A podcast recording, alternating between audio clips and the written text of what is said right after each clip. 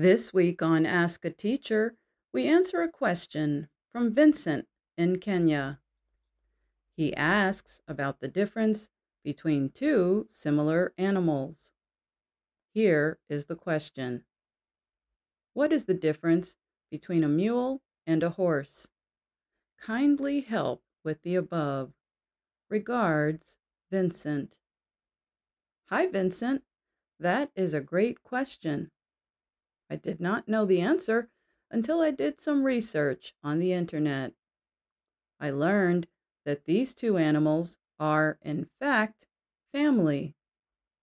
A mule is the offspring of a female horse and a male donkey. Physically, mules are smaller than most horses but larger than donkeys. They have bodies shaped like horses but have the long ears of donkeys. Both horses and mules have been historically used for carrying or pulling heavy loads. But horses are often used for riding, racing, and other sports. Mules are known as work animals because of their ability to carry a lot of weight over long distances.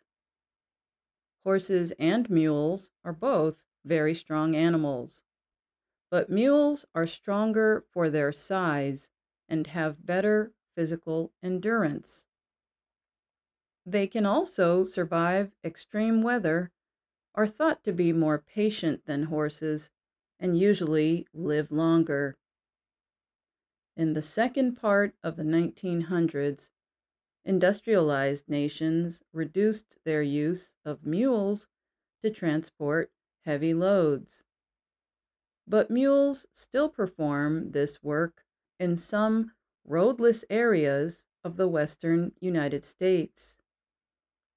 Mules are also used for outdoor activities, such as carrying supplies for hikers and helping mountain climbers bring equipment to base camps.